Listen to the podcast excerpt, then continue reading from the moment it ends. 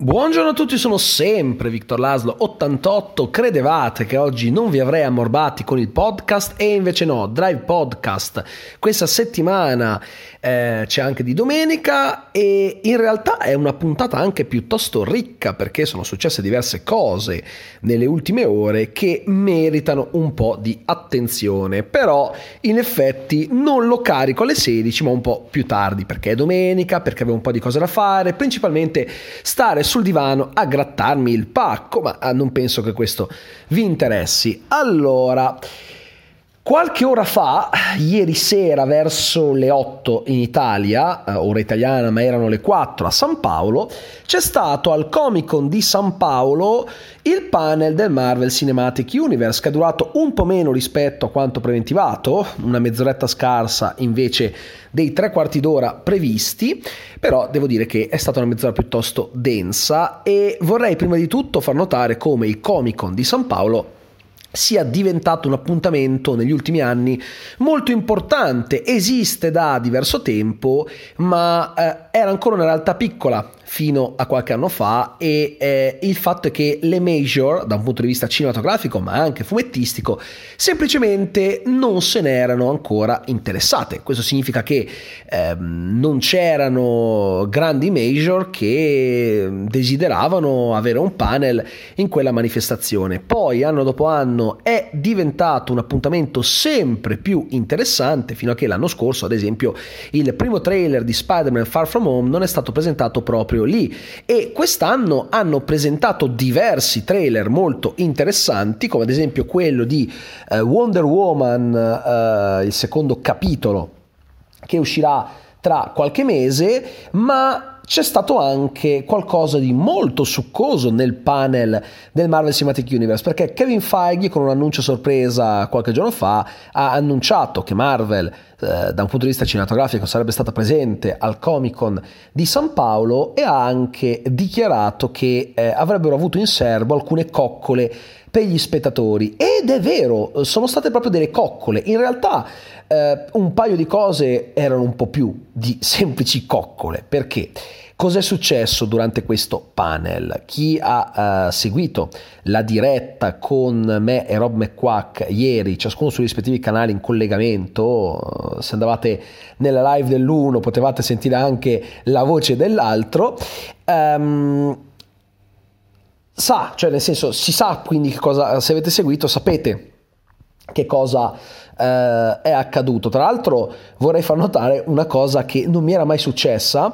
Eh, avevamo anche alcuni spettatori eh, provenienti da diverse parti del mondo perché a quanto pare eravamo gli unici su YouTube almeno a dare copertura all'evento e è stato incredibile perché eh, non era mai accaduto, almeno a me, ma neanche a Rob, eh, che mm, nessun altro stesse parlando di una cosa del genere. Tra l'altro, che comunque si parla di un panel che prometteva di essere abbastanza succoso.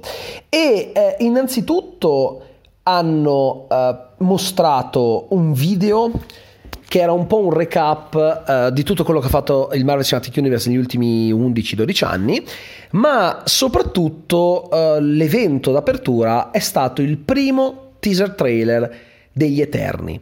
Ecco, questo film mi interessa tantissimo, ha anche un cast molto importante e eh, il trailer naturalmente non è ancora disponibile, il film uscirà tra circa 11 mesi, quindi quasi un anno, e non credo che lo vedremo prima di 3 o 4 mesi, se non addirittura di più. Ricordo che l'anno scorso, quando hanno mostrato il trailer di Spider-Man Far From Home, abbiamo dovuto attendere parecchio tempo prima di poterlo eh, guardare. Non so se qualcuno l'abbia leakato, ma a me non interessa perché io i leak, cioè ehm, le, le, riprese effettuate con uno smartphone, una videocamera che poi vengono ricaricate, eh, non li guardo per il semplice fatto che se io devo vedere un trailer di un film che mi interessa, non, non, voglio assolutamente guardarmelo con una qualità scadente. Gira una descrizione in cui si vedono per appunto gli Eterni in questo campo eh, di allenamento che per appunto lottano, si allenano, poi si vede che sono in diverse parti del mondo eh, con questo aspetto divino e eh, solenne e poi per appunto c'è Salmaia che arriva a cavallo dicendo che bisogna proteggerli, non si capisce bene a, a chi si stia effettivamente eh, riferendo, comunque questa è una sintesi estrema di quello che eh, che, che, si è visto e ehm, pare che sia un trailer molto interessante. Kevin Feige sul palco ha dichiarato che sarà Gli Eterni il film che cambierà per sempre il Marvel Cinematic Universe. Non si sa bene effettivamente eh, a cosa si riferisca, ma eh, quello che va detto è che Kevin Feige sa come accendere l'hype nei fan. Poi hanno mostrato uh, delle immagini ufficiali prima di WandaVision, la serie che arriverà tra un po' di tempo su Disney Plus, eh, in cui si vede ehm, questo salotto eh, su, sul cui divano sono seduti eh, Scarlet Witch e ehm, Visione eh, vestiti in borghese con abiti degli anni 50 l'ha fatto in bianco e nero. Sapete che WandaVision è una serie che racconta di Wanda che per sfuggire al dolore eh, che, causato, che, le ha causato eh, la morte di Visione, eh, si crea un proprio mondo, ok, un proprio universo eh, che richiama quello delle sitcom anni 50, quindi sarà in bianco e nero e pare che puntata dopo puntata eh, si farà tutto molto più inquietante, quindi io mi aspetto scene grottesche in cui non ci sarebbe nulla da ridere con le risate registrate in sottofondo, per cui sarà una cosa un po' particolare, torneranno anche personaggi secondarissimi che abbiamo già visto in film della Cinematic Universe, ma con ruoli eh, diversi che ha scelto Wanda per popolare questo suo eh, mondo felice. Ecco, quindi magari i personaggi che abbiamo visto in altri contesti diventeranno i suoi vicini di casa, i negozianti del sobborgo. Sembra comunque una cosa interessante. Poi hanno mostrato il look di Falcon e The Winter Soldier con Sebastian Stan, cioè il soldato d'inverno, con i capelli corti che sembra Ben Affleck, ha fatto notare qualcuno.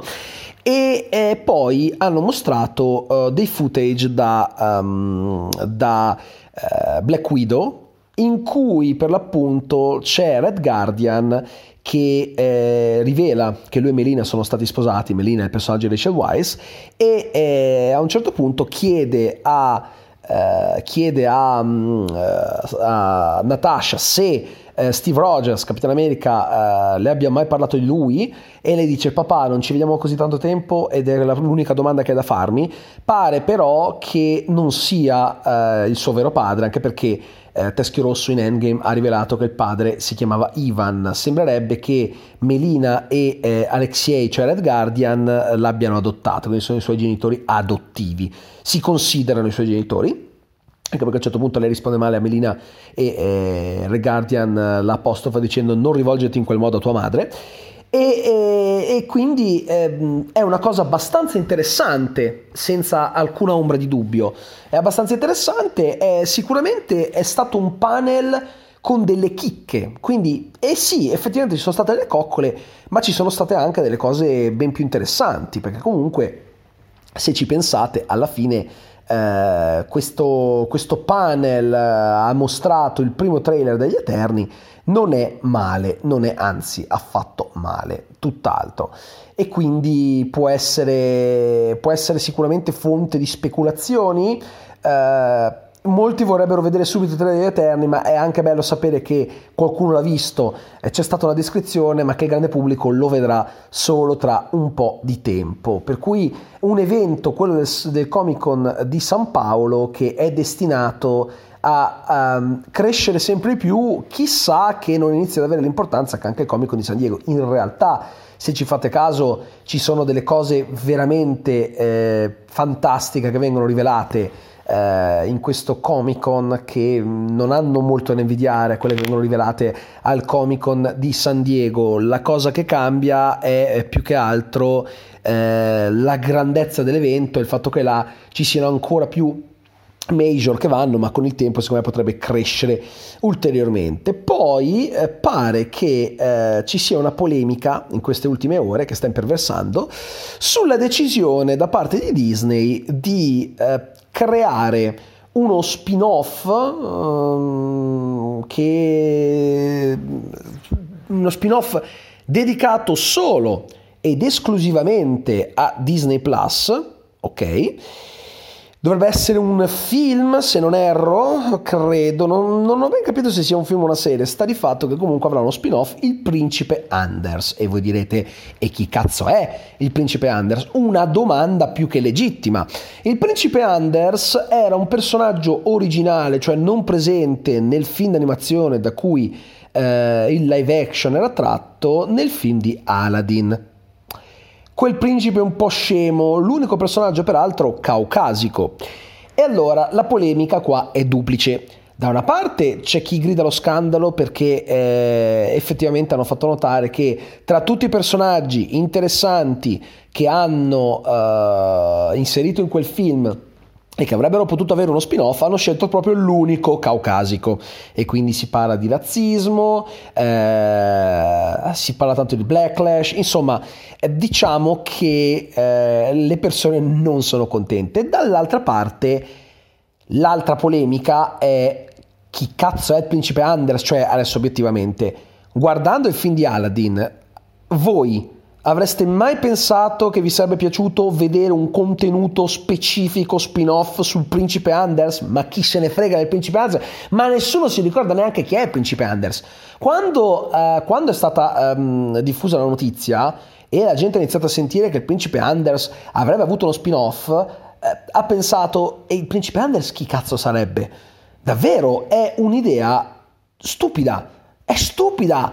Il buon Rob McQuack ha suggerito piuttosto uno spin-off su come è stata creata la lampada, uno spin-off sul genio che sarebbe molto costoso per l'amore del cielo, sia perché eh, devi per forza inserire Will Smith, sia perché eh, fondamentalmente insomma, bisogna, bisogna utilizzare molta CGI, non è qualcosa di semplice, senza ombra di dubbio però uh, sarebbe sicuramente più interessante di uno spin-off sul principe Anders, ma fammi uno spin-off su Jafar, su quello che gli è successo in quella, in quella città, nella prigione, Fa, piuttosto, piuttosto sarebbe interessante. Oltretutto, altra cosa, l'attore che ha interpretato Aladdin nel film, uh, po- proprio un paio di giorni fa, ha dichiarato di essere disperato perché non riesce più a lavorare nonostante il grandissimo successo del film. E allora la gente giustamente dice, cacchio, questo è qui, che è il protagonista della pellicola, eh, che potrebbe fare qualcosa di interessante, non viene sfruttato da un punto di vista commerciale neanche dalla Disney, e fanno lo spin-off sul principe Anders. Effettivamente non ha granché senso, non è proprio tutta questa idea incredibile. Io penso però che ehm, non sia una questione di è meglio usare eh, l'unico personaggio caucasico. Quello secondo me è semplicemente eh, una coincidenza per il fatto che questo personaggio è l'unico originale. Loro probabilmente hanno pensato, siccome è l'unico personaggio che non si è mai visto nel cartone animato, è quello su cui avremo più da dire, non saremo vincolati a nulla, non saremo vincolati alla continuity, non saremo vincolati assolutamente a niente, però d'altra parte è anche un personaggio inutile, è un personaggio che, che non ha appeal. Il principe Anders la trovo una cosa eh, assolutamente stupida. Mi dispiace dirlo, ma a me ha, a me, a me ha solo fatto ridere. Ma, ma, ma in, una maniera, in, una maniera, terrificante, non, non, non si può, non si può veramente. E, e, quindi mi chiedo eh, quali siano i piani di Disney per Disney Plus. Allora, Disney Plus lo stanno utilizzando in diversi modi.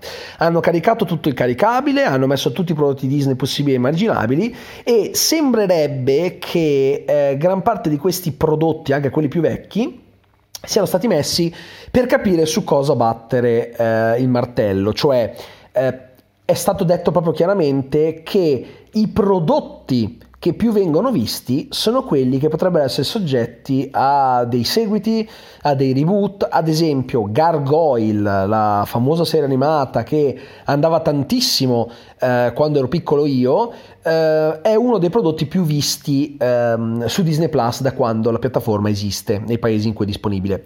E, quindi sembra che la Disney stia lavorando a un seguito o a un seguito, a un reboot, comunque qualcosa riguardante questa serie. Stessa cosa per Darkwing Duck, c'è la possibilità che eh, ci sia una nuova serie. Eh, insomma, è interessante senza alcun ombra di dubbio. Io sono, sono, anche contento se succede una cosa del genere, quindi eh, non capisco però perché creare un prodotto che sia assolutamente ehm, specificamente creato per Disney Plus con un'idea del genere. Certo, se l'avessero fatto al cinema avrebbe avuto ancora meno senso, ma a questo punto fai qualcosa che abbia un minimo di senso in più. Hai una piattaforma su cui puoi mettere tutto quello che vuoi. Eh, sicuramente la gente te lo guarderebbe, cavolo, ma sfruttalo. Ma sfruttalo in qualche altro modo. Questa è proprio un'idea che non mi spiego. Non capisco chi l'abbia partorita, come abbia potuto pensare chi l'ha partorita che una puttanata del genere avrebbe anche solo potuto avere un minimo di senso. Ma come si fa a pensare una cosa del genere? Io veramente ero allibito, vi giuro, ero, ma, ma allibito è una parola, eh, è un eufemismo, perché davvero il principe Anders non lo so, io, io ogni tanto mi stupisco delle idee balzane che vengono in mente eh, a chi si occupa di, di, cose come questa nelle grandi major, cioè proprio non capire eh, quando un'idea non, non, dovrebbe essere seguita, lasciala lì, non coglierla per l'amor del cielo. E con questo direi che possiamo concludere il podcast di oggi che è stato leggermente più breve rispetto al solito, ma si può anche fare, è una versione domenicale, però effettivamente c'erano diverse cose da dire e in chiusura vi voglio anche dire che eh, è, un, è, una riflessione che ho fatto poco fa eh, su Instagram, quindi qualcuno magari ha visto il post io devo ancora recuperare L'Immortale, uh, Knives Out e uh, L'Ufficiale della Spia. Quindi ho diversi film che dovrei recuperare. Ma, ma, al momento tutto l'hype di cui dispongo, ed è anche più alto rispetto a quello che ho per Star Wars Episodio 9, l'ascesa di Skywalker, è per quello che sta per accadere, perché stanotte in Italia, poi in realtà negli Stati Uniti d'America sarà eh, sera, ci sarà la settima puntata di Watchmen, la serie di eh, HBO. E io, no scusate la settima, l'ottava, perdonatemi, l'ottava puntata di Watchmen dell'HBO e dopo il finale della settima io sto tremando, sto vibrando alla sola idea di quello che vedremo in questo episodio. Mancano solo due puntate alla fine eh, di questa prima stagione che potrebbe rimanere l'unica, come ho anche detto eh, in una puntata del podcast eh, della settimana appena trascorsa. Sta di fatto che io non contengo più la curiosità, io devo sapere tutto. Quindi, insomma, se, siete, se avete Sky oppure se avete Now TV e siete tra quelli che stanotte alle 3 eh, guarderanno la puntata, stringiamoci forte la mano perché io non vedo l'ora. Detto questo, vi saluto, grazie mille per avermi eh, seguito anche oggi in questa domenica che eh, dove sono io non è neanche uggiosa, è anche bella soleggiata anche se adesso è già il tramonto e noi ci vediamo alla prossima puntata di Drive Podcast. Ciao a tutti.